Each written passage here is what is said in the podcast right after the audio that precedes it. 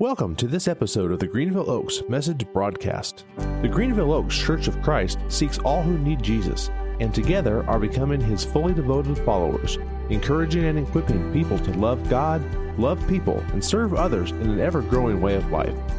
Find out more about Greenville Oaks, or connect with us online at greenville oaks dot org. As always, we ask that you subscribe to, rate, and review our podcast. It makes it easier for others to find us. And now, on to this week's message with lead minister Colin Packard.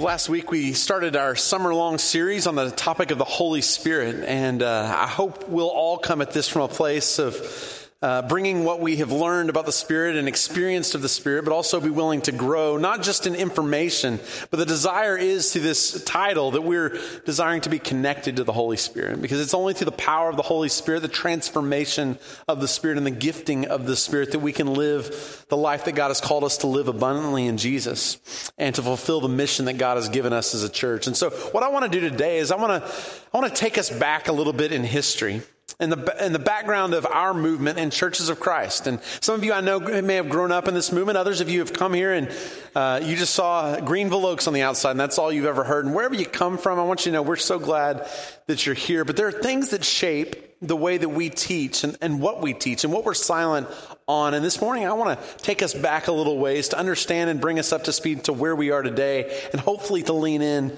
uh, to some new directions that tie in with seeds that have been there all along in God's movement in the church through the generations. So let us pray as we open God's word together this morning and, and uh, hear from, from whatever He wants to share with us this morning. God, we, we invite you into this A place. And we've been praying all week this prayer that you would fill us with your Holy Spirit. That's the command that Paul gives to us, is that we would be filled. And we know that is a passive filling. It's not something we can do. It's only something we can open ourselves up to. So God, we do that again today and ask that you would speak and that we would be obedient and that we would be responsive to uh, the prompting of your Spirit in our lives this morning.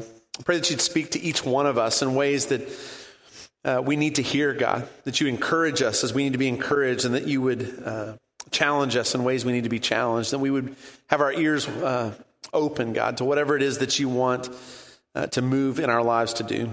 And I pray this morning you'd pour through me the gift of preaching so that Christ would be formed in our hearts. And it's in the name of Jesus that we pray. Amen. Last fall, uh, you may remember, if you don't remember the sermon series, a, a uh, bookshelf that we had behind me. It was a Back to the Bible series where we talked through the different genres of Scripture and how it came to us and how the Spirit works to uh, to inspire the Word of God in a way that continues to challenge us today. And we talked about a specific passage that talks about how all Scripture is God-breathed for certain purposes. It's to lead us to Jesus and to transform us into His image. And the reality is, when we read Scripture, we all interpret Scripture.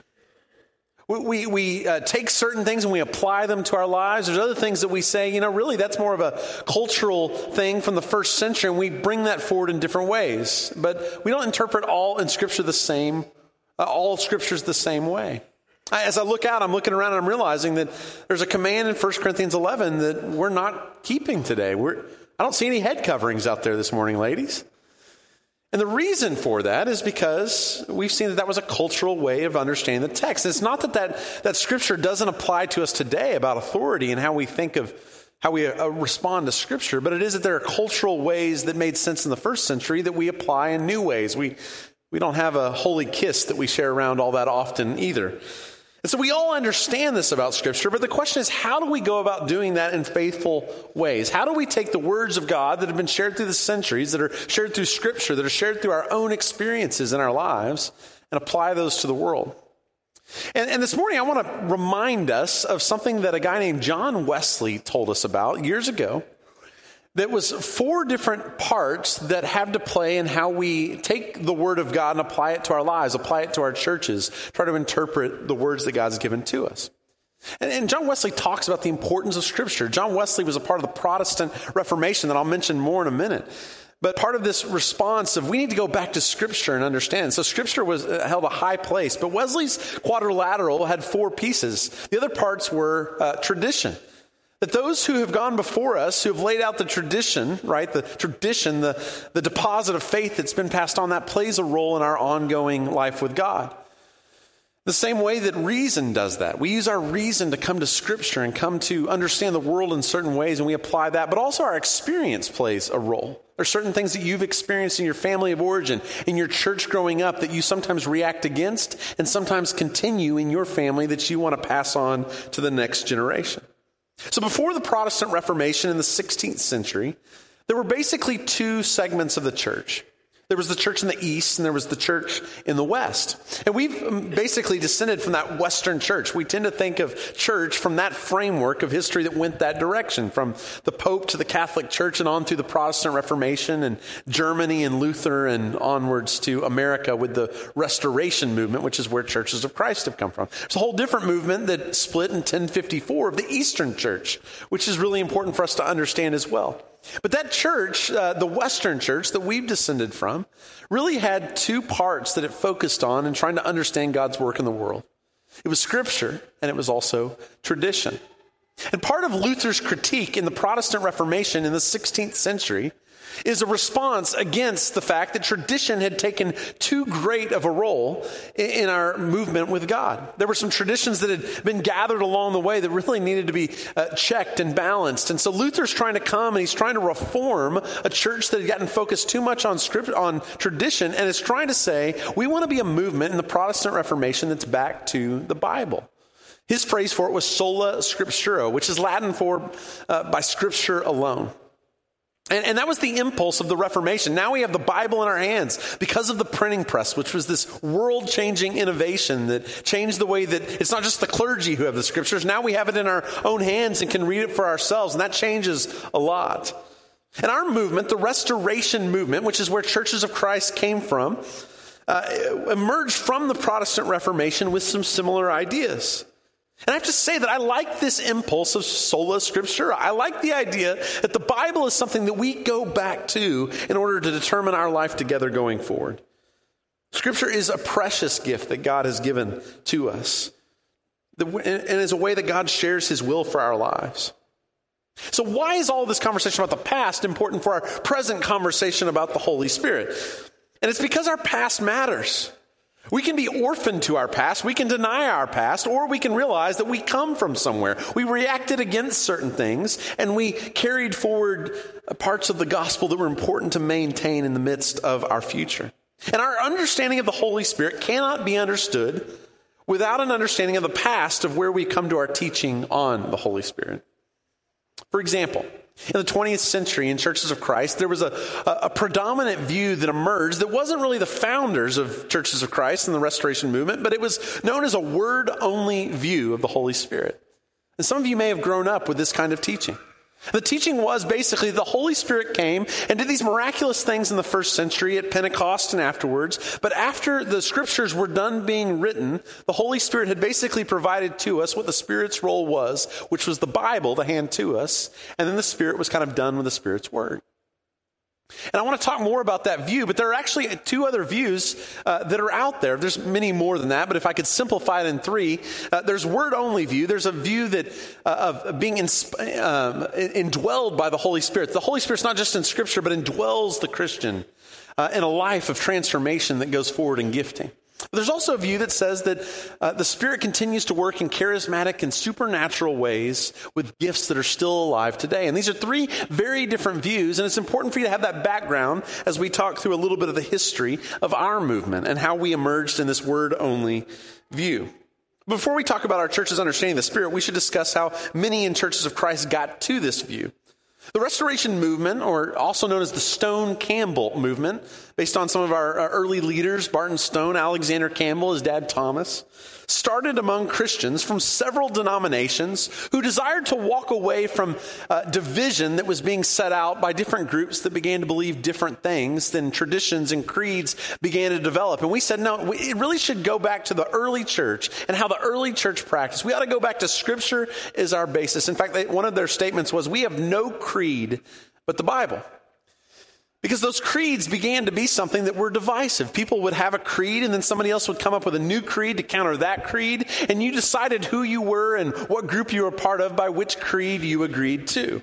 And our early founders, uh, Stone and Campbell and others, said, no, no, no, we need to go back to Scripture. Scripture is our creed. And we also said something different from many at the frontier revival time that was going on around that time.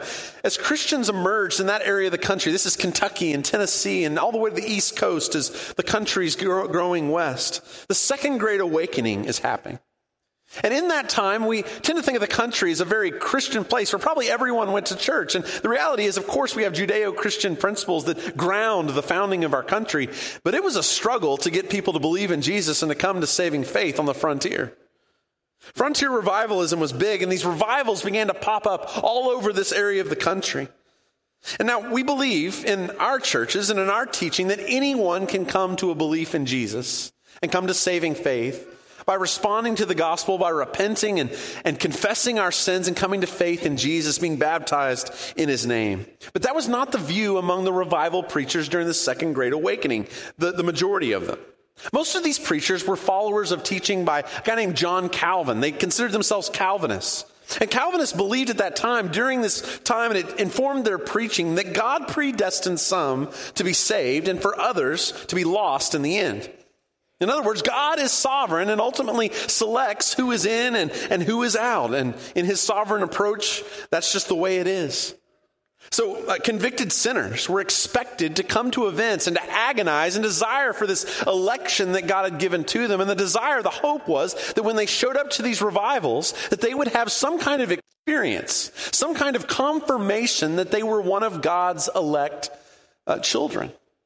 You can imagine the agony of this, right? I mean, if you've ever been to one of those youth gatherings or retreats, you see your friends that are responding in emotional ways. Maybe you were one of the ones that always responded, but there's always some that sit back and think, why is, why am I not feeling the same thing they are? Maybe, maybe I'm not one of God's saved was the thought at that time. And Barton Stone, one of our founders, actually had this experience for about a year of his life.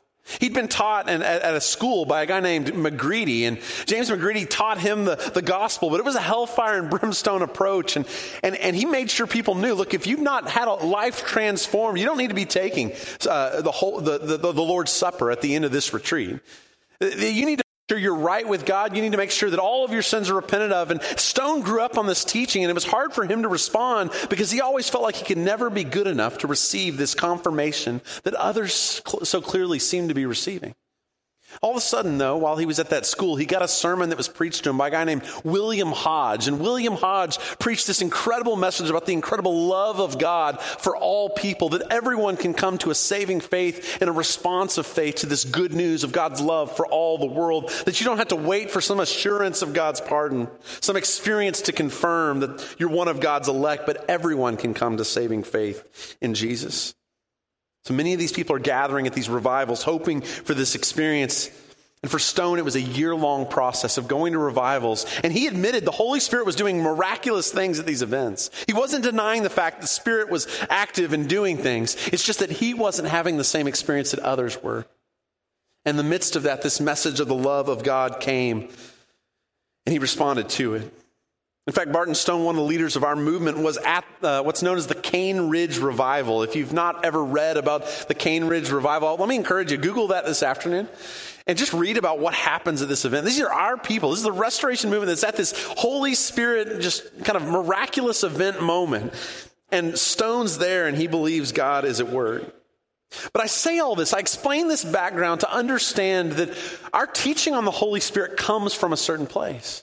It comes in reaction to certain things. And this experience by Stone is one of those things, among with others, on the revival, on that frontier, where when you're waiting on this response to come and it doesn't come, when you're waiting to know you're one of God's elect, it is an incredible relief to have someone tell you, you don't have to wait. on confirmation of the Holy Spirit, you can actually respond to the good news of Jesus on your own. And I want you to think about it. If you've been in that place, you've seen everybody else have this election, it would be easy to swing the pendulum, wouldn't it? To swing it from saying we've got to wait on the Spirit to do something to say, no, Scripture has been given to us by the Holy Spirit of God, and now we can respond to the good gift that the Spirit has given to us in Scripture. And this is a part of the story of where we come from. And I think part of the reason we're wary of emotional responses, perhaps in worship, or different encounters. We want to make sure our kids, when they come to decisions of faith, they don't just make those decisions out of an emotional response. We want them to know with their heads, because we're an intellectual movement that wants to make sure people understand why they're making decisions. All of this impacts where we come to and how we see things. It's interesting when it comes to their teaching. Barton Stone, again, didn't have this experience, but he was very open to the Spirit, the Holy Spirit. He believed that these spiritual exercises were real. And Alexander Campbell was not quite as open as Stone, but he believed that the Spirit did indwell Christians. This view that the Word only approached, that it's only through the Bible, that wasn't Campbell's belief. That was what emerged in the generations that followed, different from his teaching. But what I want to talk with you to close today is not about our tradition or our background. I want to talk about Scripture. And how, how do we read Scripture in such a way that our experience isn't the very thing that's informing our view of Scripture, but it's Scripture that's informing our hope about our experience? And what I'm about to share with you is, I think, the biggest learning I've had in this study on the Holy Spirit. This debate about the Spirit, from word only to indwelling to the miraculous gifts, surrounds really a few verses in Scripture. But I don't believe the word only view of the Scripture emerged from Scripture of the Holy Spirit. And what makes me say that? It's that you can't get to that view based on the Bible. Remember Wesley's quadrilateral, right? Scripture, tradition, experience, and reason. See, we say that we're sola scriptura Christians. But the truth is, many other things affect our interpretation. I think it's important that we admit that. Because think about this for a moment with me. Our movement set out to restore the first century church. But what happens when you believe that you actually restored that first century church? You put all of that pattern together. Well, at that point, you begin to assume that your experiences of the church should be the way things are. And anyone who comes to a different perspective of things or experience of things must not be looking at it as honestly as you are. And if you look at the first century church and compare it to the Restoration Movement of the nineteenth and early twentieth centuries, there are similarities, except for those church buildings and kitchens that came along the way, which is part of the division that happened through our movement. But there's one stark difference. In the midst of trying to establish this pattern, try to go back to the early church and do things as the early church did, there was a stark difference between the first century church and this Restoration Movement. And that was our experience of the Holy Spirit. In most of those churches, there were no tongue speaking. There's no prophecy. Healings were something that doctors did, or maybe by the miraculous work of God, but certainly not by the laying on of hands like the apostles. There were no charismatic gifts that were really taught and practiced. But our question was, wait, if we've restored the first century church, then there must be a reason for our different experiences of the Holy Spirit. And we found our passage as we looked to Scripture to defend our lack of experience. So turn with me, if you would, to First Corinthians chapter thirteen. This is the passage we found. And uh, we we often think of First Corinthians thirteen as a passage about love. And obviously, you've been to weddings before. You've probably heard this passage read. Love is patient, love is kind, and so on. But at the end of that list, I want you to listen, because this is the passage that really, I think, centered our teaching in that word-only view. First Corinthians thirteen, beginning in verse eight. Love never fails. But where there are prophecies, they will cease. And where there are tongues, they will be stilled. Where there is knowledge, it will pass away. For we know in part and we prophesy in part, but when completeness comes, what is in part disappears. I see, it says it right there, right? Prophecies and tongue speaking will cease. The question is, when will they cease? And verse ten says it. When the completeness comes. Or other translations will say, when perfection comes. The Greek word is the word teleon or telos. It's the end or the goal or the, the summit. It can mean complete or perfect or mature or lacking in nothing. Well, if we've restored the first century church and we're not experiencing the manifestations of the Spirit that the early church experienced, then our assumption was completeness, this teleon, must have already occurred.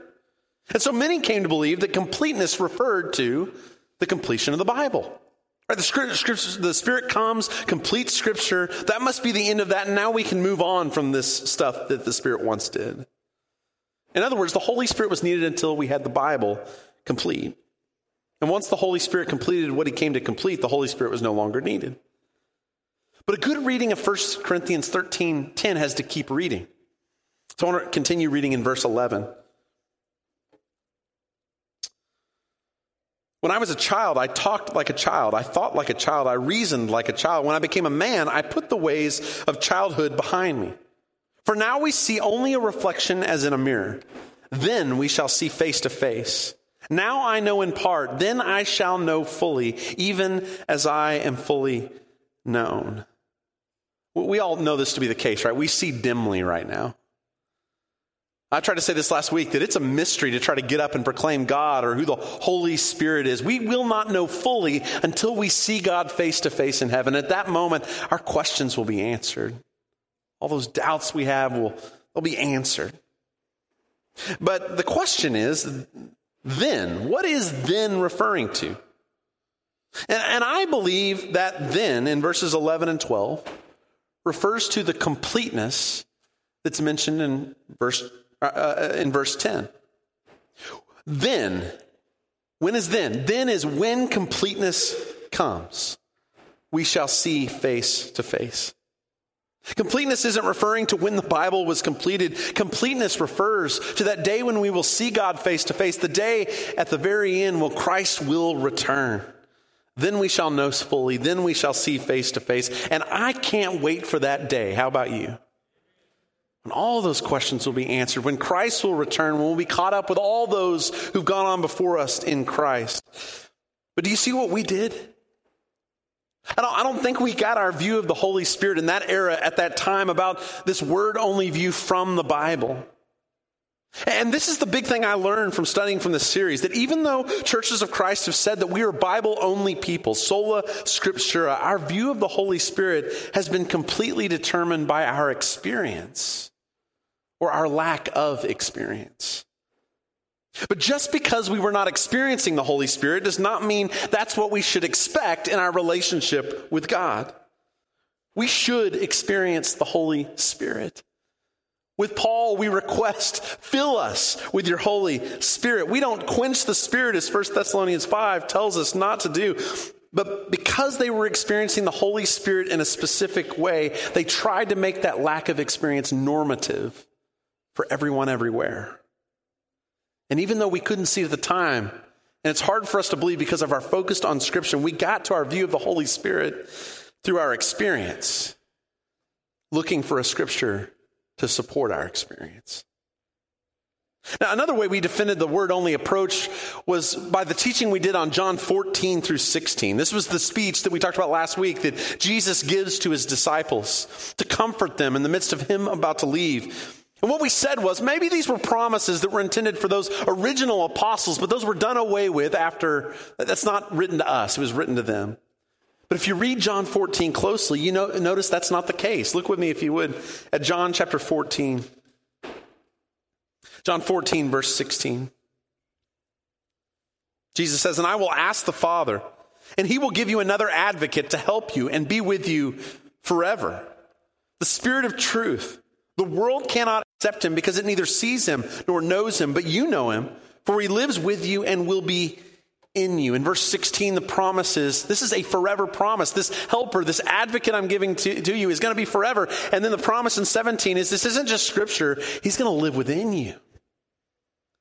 And then I'm not sure how we missed this one, but the other verse we missed that is clear about this is actually in our favorite chapter, which we're going to come back to in a couple of weeks. This is in Acts chapter two.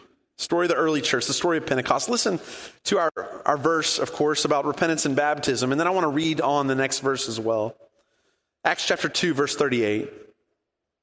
Peter replied, "Repent and be baptized, every one of you, in the name of Jesus Christ for the forgiveness of your sins, and you will receive the gift of the Holy Spirit. The promise is for you and your children and for all who are far off, for all whom the Lord our God will call." Church, if you've been baptized into Christ, you've been given the gift of the Holy Spirit. And this wasn't just a promise to the apostles or to the first century of people or to those who needed it to write Scripture. No, the promise is for their children and for all who are far off, including us. Now, I know a lot of you have had different experiences when it comes to this, different teaching. Some of us come from different church backgrounds, and they're all welcome here. And I want you to know, in the midst of wherever you are, I just want to challenge you to relook at the Scriptures. That's what really today is about, is to look back and to see what happened in the early church, what continues to happen in the letters of Paul and so forth. What is, what's being said here when it comes to Jesus and the promise. And I want us all to be challenged. I'm being challenged through this series to look again, and I want to challenge you to look again back to the Scriptures. Because we've spent sometimes, uh, and I've done this and been guilty of this as well, I think so much time, to, time trying to deny the Holy Spirit's work in our lives rather than to receive the Spirit and to open ourselves up and to be open. First Thessalonians five nineteen, Paul writes these words, "Do not quench the Holy Spirit." Church, I've been guilty of this. I've been guilty of being more wary than I have been open to what the Holy Spirit may want to do to transform, to gift, to continue to be at work in the church and in my life. We need the Holy Spirit, amen? And at times we've been afraid to talk about this. I think there's a lot of reasons why that's the case. Fear came from several different places. For some of us, we're, we like to be in control, and the Holy Spirit leaves us in a place where we're not in control.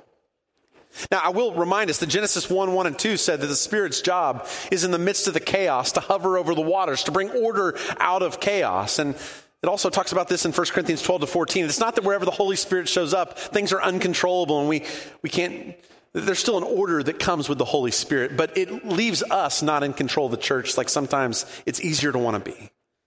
So this can be daunting. It can be fearful for those of us who like to be in control. But part of this is offering the church back to God, for Christ to be the head of this church and for the Spirit to run wild in ways that we may not be ready for. The other, though, I think is a fear of division. We're afraid that if we were to teach on this, if we were to talk too much about this, we have differences of opinion, and so it may lead us to a place of division. We've divided over way too much, so why add one more thing? But the truth is, the Holy Spirit does not divide us. It is just the opposite. So I want to read again as we close this morning from First Corinthians chapter twelve, the chapter before we read earlier, verses twelve and thirteen, remind us of part of the reason the Spirit's been given to us. "Just as a body, though one, has many parts, but all its many parts form one body, so it is with Christ. For we were all baptized by one Spirit so as to form one body, whether Jews or Gentiles, slave or free, and we were all given the one Spirit to drink." The Holy Spirit of God does not work to divide the body of Christ. The Holy Spirit is the one glue that can hold the church together in the midst of our differences. I want to encourage us through this series to be open again, to, to invite God over and over again in our lives through the week to say, fill us with your Holy Spirit. Do in us whatever work you need to be done. Transform us from the sin that continues to hold us captive. Continue to gift us in ways we don't know you're, we're yet gifted, so that we can equip the body for works of service. That's part of the gifting that God has given to his church. Let me close uh, this morning with a prayer. And what I want to encourage you to do over the next couple of weeks is be in the Scriptures. Be studying about the Holy Spirit. Look specifically at Acts chapter two. In a couple of weeks, I'm going to come back. I'm going to take a deeper look at Acts two, and I would love for you to look at that ahead of time. It's a powerful passage. I think a, a vision of the church that was there at the start we need to live back up to. Let's close with prayer this morning as we end our time in the Word. God, we thank you so much for your Holy Spirit. It's hard for us to understand Jesus' words that it's good for him to leave so the Spirit may come, but we trust that word from Jesus, that the gift we have in the Holy Spirit is one of the most precious gifts we have ever been given, and a deposit of faith that we hold our trust in. And so, God, our, our, our, our thanks is to you. Our gratitude is to you for the Spirit. We pray and we repent of anything we've done to quench the Holy Spirit in our lives, to say no to the Spirit's prompting in our lives when it's been clear what the holy and righteous thing was to do. For the lack of boldness we've had, maybe because we've not had the Spirit there to prompt us to speak words of gospel to people who needed it, to challenge people who needed it as well. And God, we invite the Spirit to change and transform us, which is maybe the hardest prayer, because we know that uh, it's through weakness that your Spirit's at work and effective. And we want to be strong, God. So often that's where we, we lie in, is our own strength rather than the strength of the Spirit that's found in our weakness. And so, God, we lay open our lives again to you to do whatever it is you need in us. Would you fill us with your Holy Spirit? We pray this in the powerful name of Jesus. Amen.